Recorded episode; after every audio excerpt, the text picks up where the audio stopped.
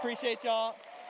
So, if y'all haven't gotten a chance uh, to meet me, like Pastor Casey said, my name is Alex. I get the honor and privilege to be the student pastor here. Uh, and I love it, and I tremendously say honor and privilege because to my wife and I, it very much is a privilege and it very much is an honor. If you have a student that is in our ministry, grandchild that's in our ministry, uh, or anyone that you know that is in our ministry, we want to thank you on our behalf uh, for trusting us with them and letting us love your children. Uh, because we love that we get to do ministry. It's not something that we have to do or anything like that. Uh, same thing with our leaders that serve alongside of us. Uh, they do an incredible job, a part of this ministry, and do so many great things. We want to thank them as well. Uh, so I don't want the hand claps. I would like if y'all give our leaders that we do have that pour into y'all students a praise because they do an incredible job for them.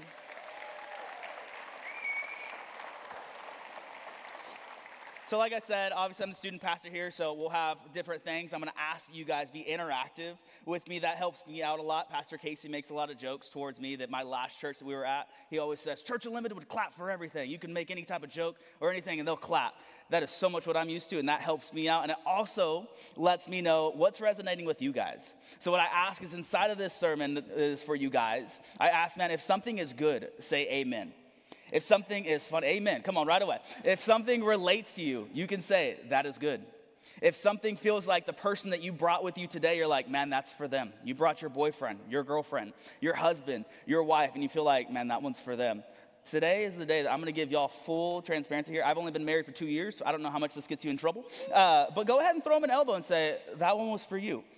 So, full go. You can go ahead and practice that right now. Elbow the person next to you, say, this one's for you. Got you. So, this one is for you guys this morning. So, as we are wrapping up 2023, we know that tomorrow and the rest of this week is going to be filled with the same recurring question. And that question is going to be What is your New Year's resolution?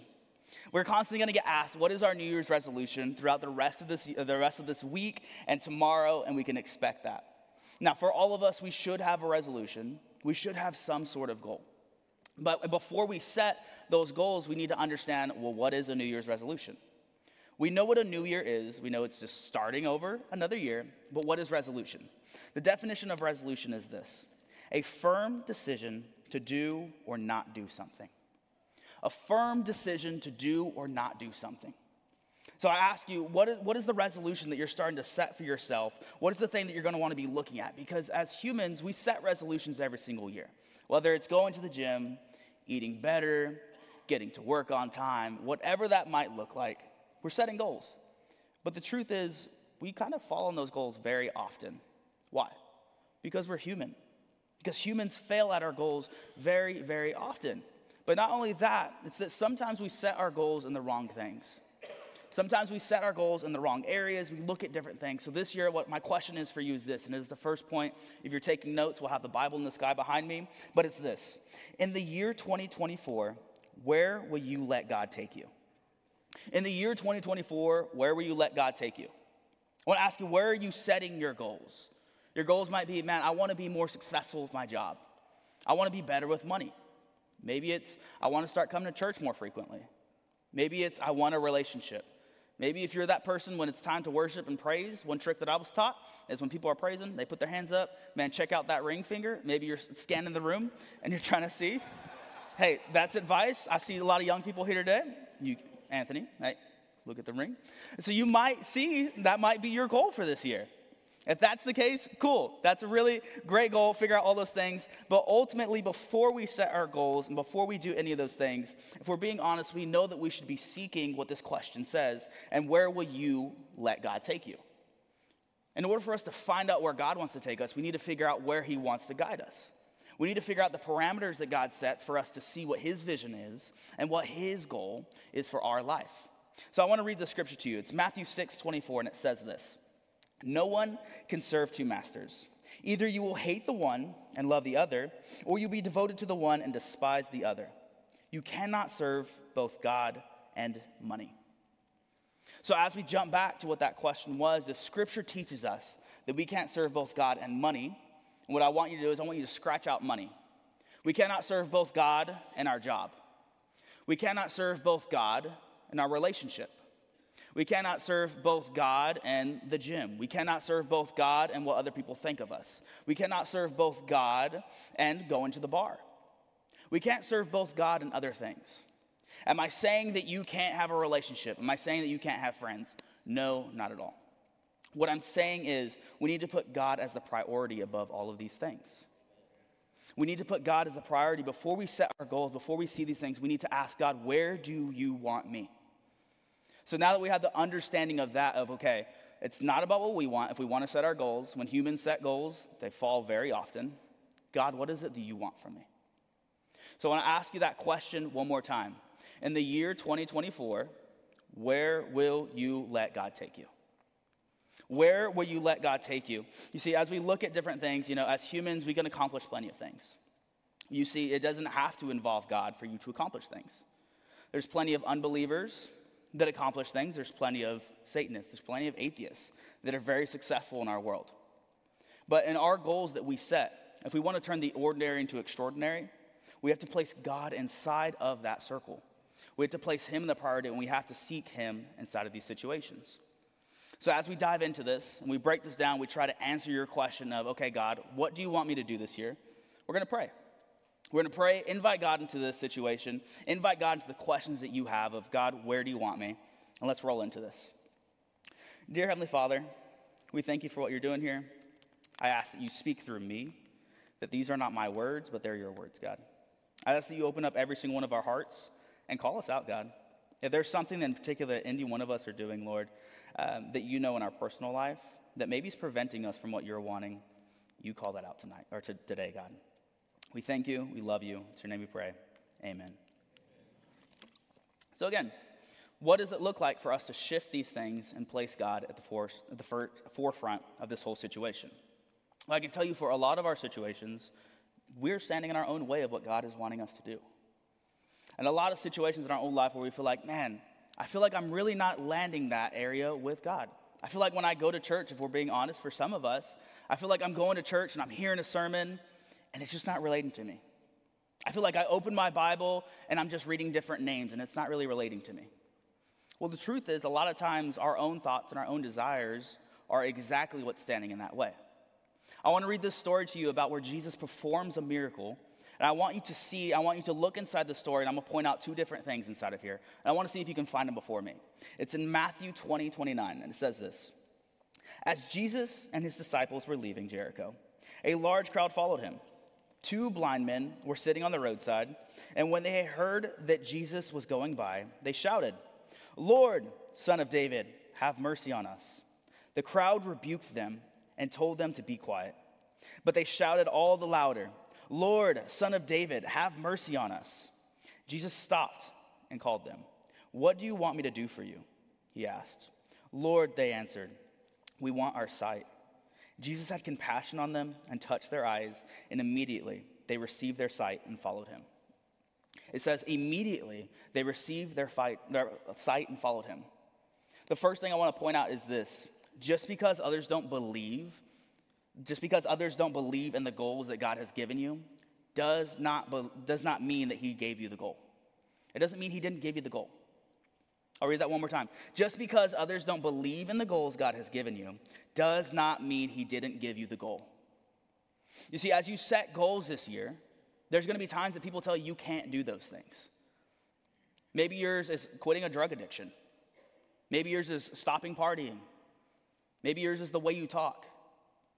And any of those three things, as soon as you try stopping doing drugs or drinking, the people that you hang out with, they're probably to be the first people to tell you, hey, let's go back out. Maybe as soon as you're trying to stop talking the way you're talking, you're going to hang out with those friends and they're going to say, hey, let's, let's listen to this song again. Let's go watch this movie.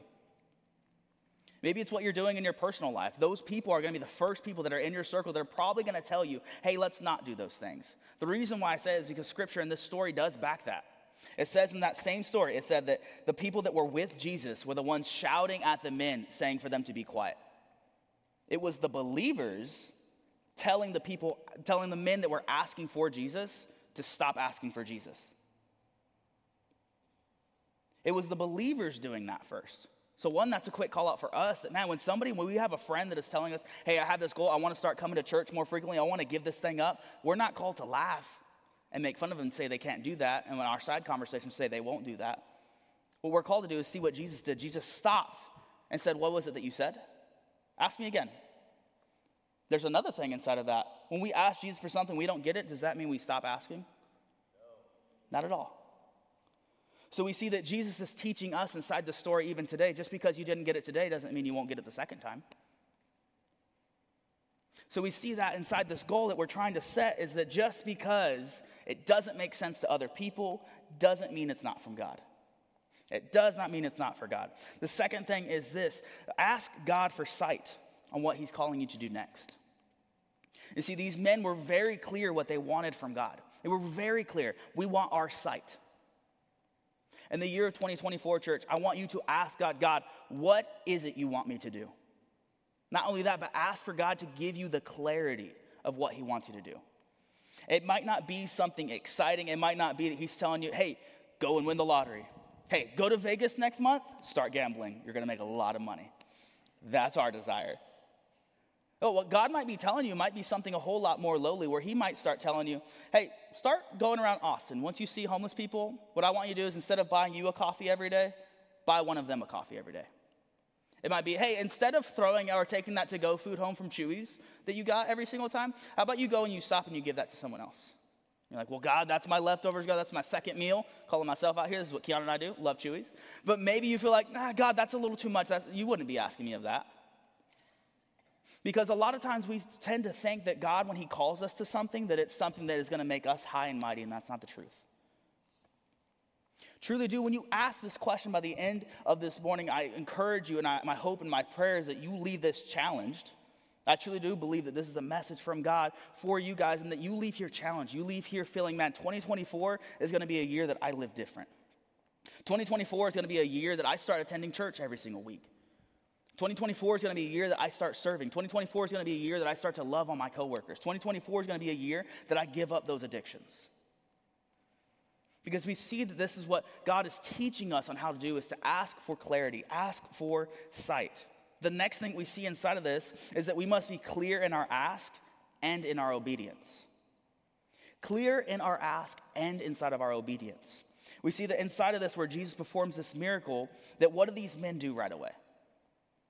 Right away, we can see Matthew 20, 20, 34, it says, Jesus had compassion on them and touched their eyes. Immediately they received sight and did what? They followed him. Nowhere in that story does it say, before Jesus performed this for them, they started coming to church. Before Jesus did this for them, they got baptized. Before Jesus did this for them, they started giving.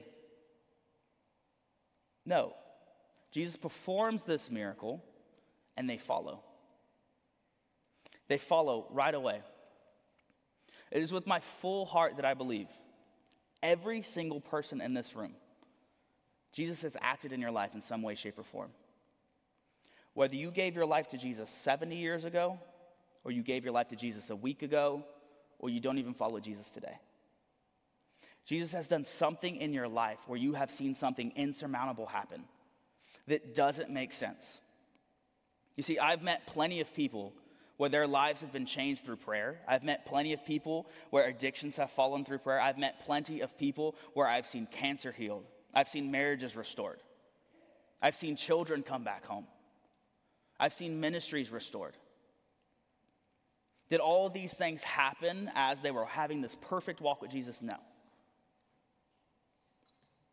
See, the truth is, if we can just look at all these great things that can happen, a lot of us might also feel like, man, that is great that you say all of those things and you've seen all of those stories, but my life looks a lot different than that. You might be sitting inside of this worship center today and you might have the heart of, man, you don't even realize, Alex, that I spent Christmas alone this year. My spouse died last year. I lost a child. Man, I just got divorced. I don't have a house. I don't have anywhere to live. That is so cool that you have all those things, Alex, to share, but none of that relates to me. Well, I want you to realize that all the stories that we hear of Jesus and all those highlights, those are also highlights, but there's also situations inside our life that we have to understand that God uses every single situation in our life for a reason, specifically for a reason. The next point is this, and that's that God sees your situation. God sees your situation, whether it's in the highs or it's in the lows. You might be filled with hurt going into this next year, and you might lack any type of motivation. I want you to hear this, and this might be the only reason that you came here this morning. That's to hear that God sees your situation. Psalms is very clear on this. If you're sitting in a situation of hurt, Psalms 56 8 says this You keep track of all of my sorrows, you have collected all of my tears in your bottle, you have recorded each one in your book. So you might not see the situation right now, and you might be hurting right now, or the person next to you might be hurting right now, and you might feel like nobody sees it. And like most of us, you might be coming into church every single Sunday and you put on that mask and you smile, you say good morning, you shake someone's hand, you raise a hand for worship. But the truth is, is you're hurting. The truth is, you feel like, God, I don't know the last time you talked to me. If I can be honest with you, there was a long time in my life where I felt like that. There was a long time in my life where my prayers were, God, I hate you. There was a lot of times in my life where I cried and I knew there was a God, but I questioned so many times how can you be so good, but you let things happen like this? All of us at some point have felt that way.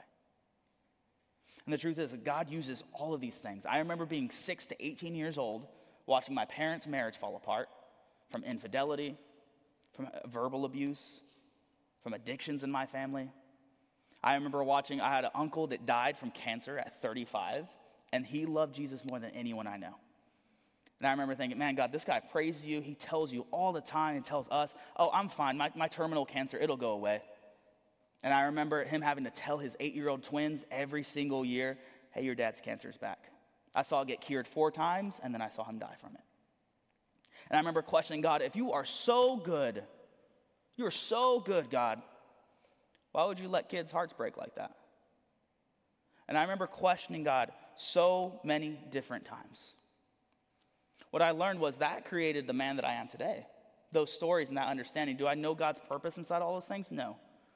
What I do know is inside that situation, my uncle, at his funeral, there was over 30 men that showed up to his funeral that weren't related to us. And what we had found out was that they were all cancer patients that came to know Jesus because of him. At the time, I was angry and I was frustrated. And I questioned God, if you are so good, why would that happen? And God said, You see why.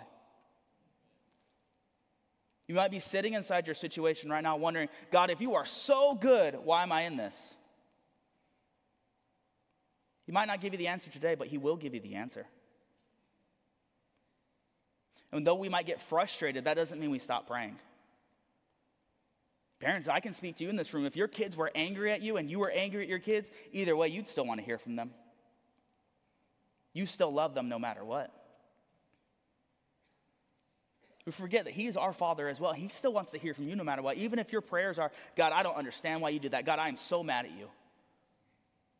Man, does it hurt? And man, does Psalms tell us that He keeps every tear in a bottle because there's purpose in them. There's purpose in every single tear that we shed. I told students this a few weeks ago, and I had told them that, man, imagine if every single sermon you heard, imagine if every single pastor that spoke had the same exact story.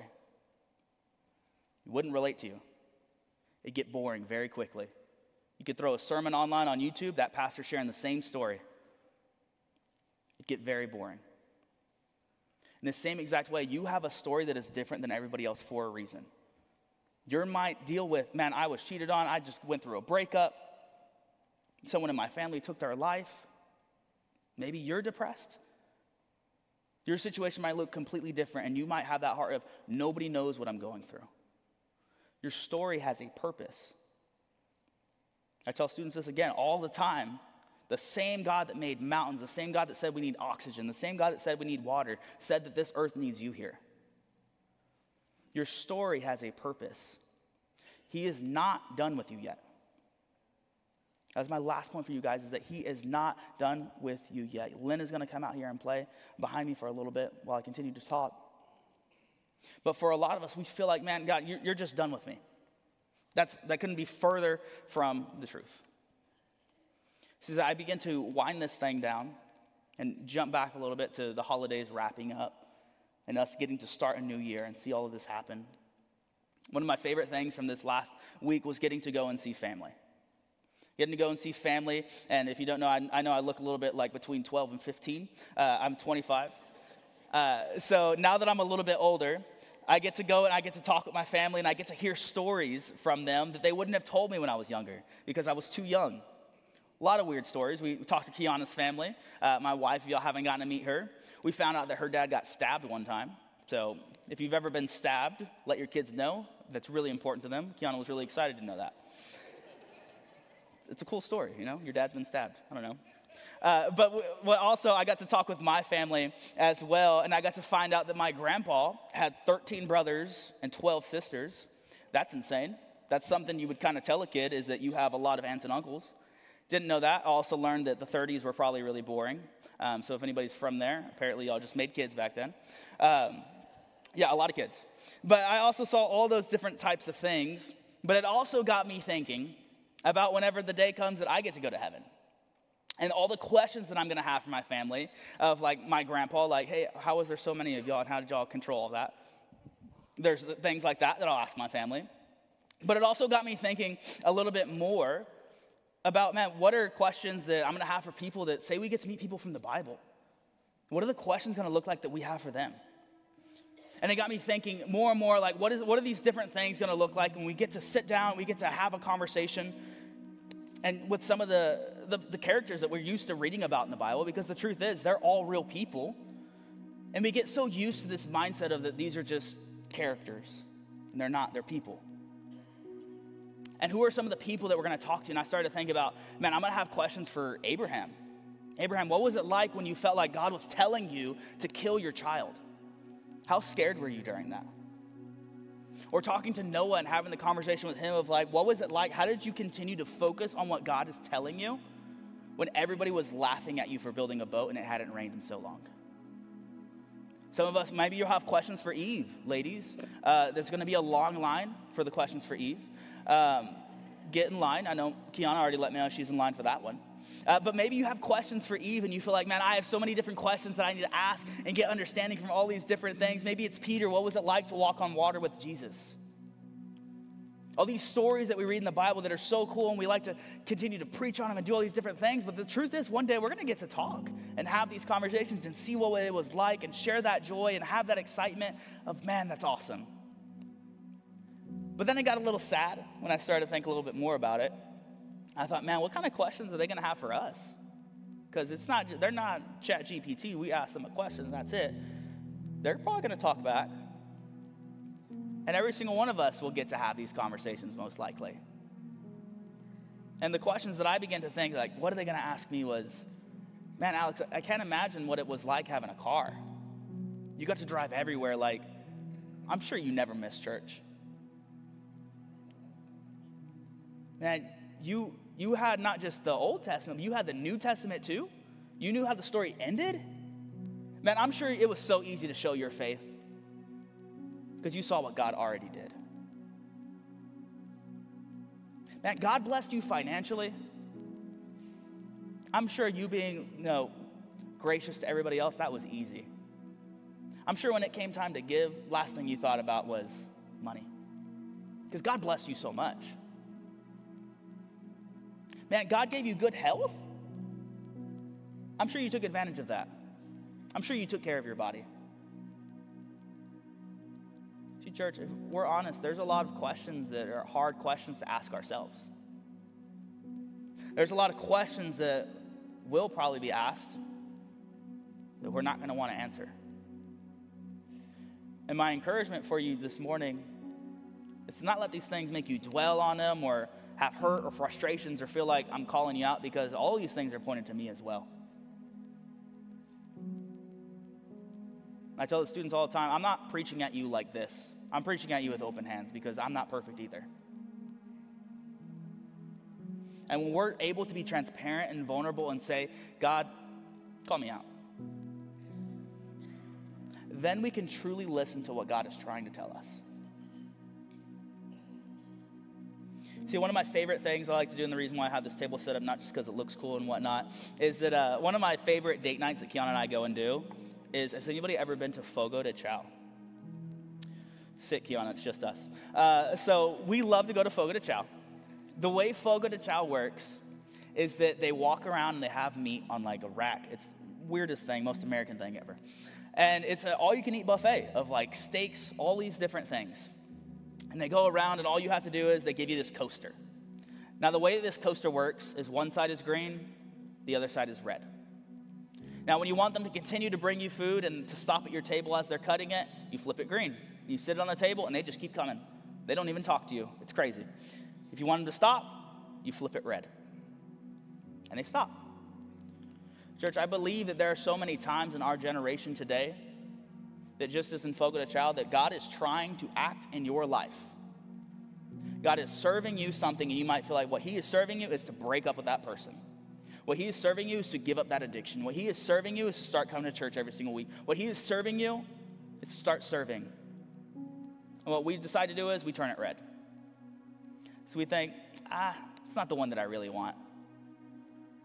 But when we say, hey, there's a block party, oh, okay, I'll be there.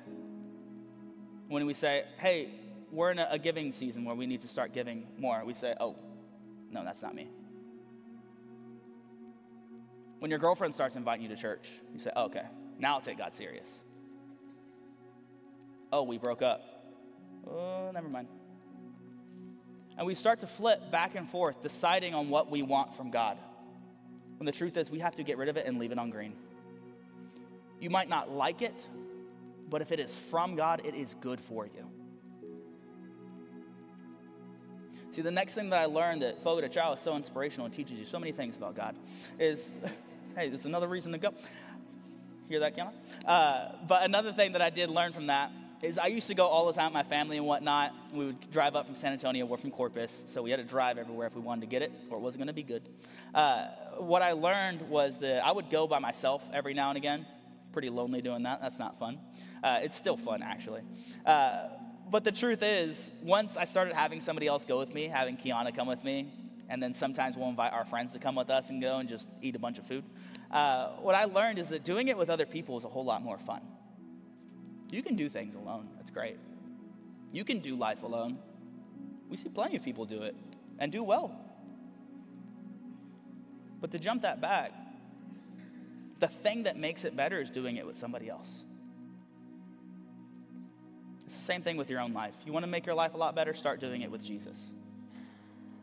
Start turning at that table and saying, Jesus, what is it that you want to tell me instead of what I want? And truly start having that conversation and expecting an answer that you might not like, not filtering it out.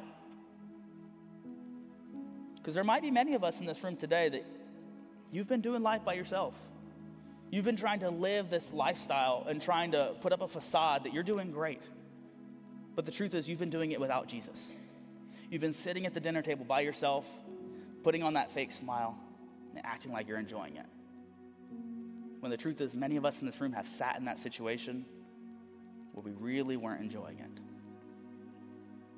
Maybe this morning, all you're needing to hear is that Jesus has been pulling that chair out, waiting for you to come sit down with him. Church, I'd like to invite you to, to bow your head and close your eyes.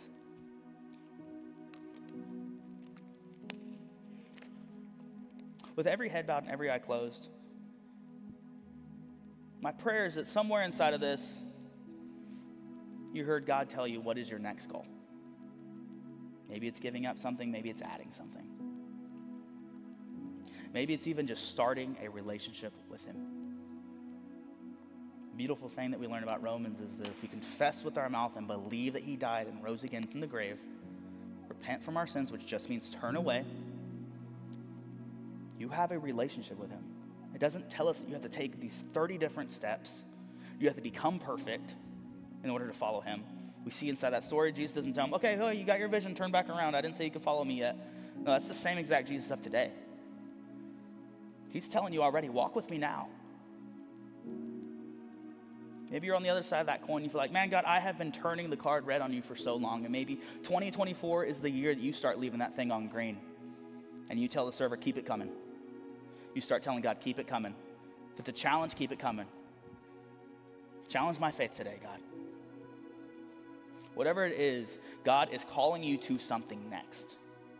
He's not calling you to sit still. I don't care if you're 90 or if you're five. He's not calling you to sit still and do nothing. something is next, something is on the horizon. So, with every head bowed and every eye closed, if you've never started a relationship with Jesus, I want to give you the opportunity today, but I want everybody invited in on this.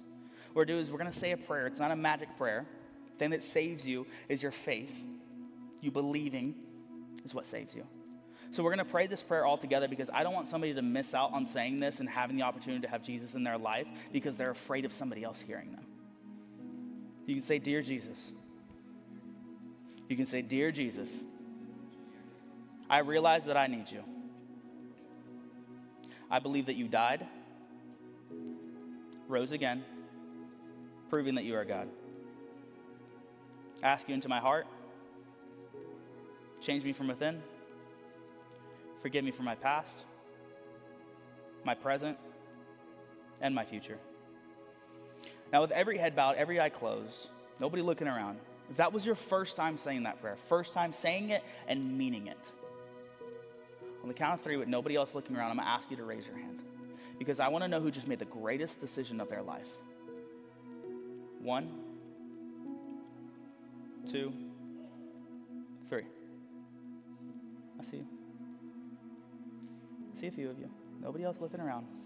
See more of you. You put your hands down. If That was your first time saying that prayer and meaning it.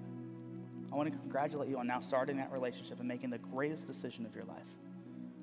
Does it make it easy? Does it make it perfect? No. But you're not doing it alone. I'm encourage you to fill out the card. We have cards that say, I gave my life to Jesus today. Put your number on there because we want to reach out to you. We don't want you to just make the greatest decision and nobody speak to you. That'd be a disservice. We're not just here to preach. Y'all can go ahead and look up. I want to encourage y'all, come back next week. Pastor Casey's going to be preaching on Jonah and learning a whole lot more about that story as well.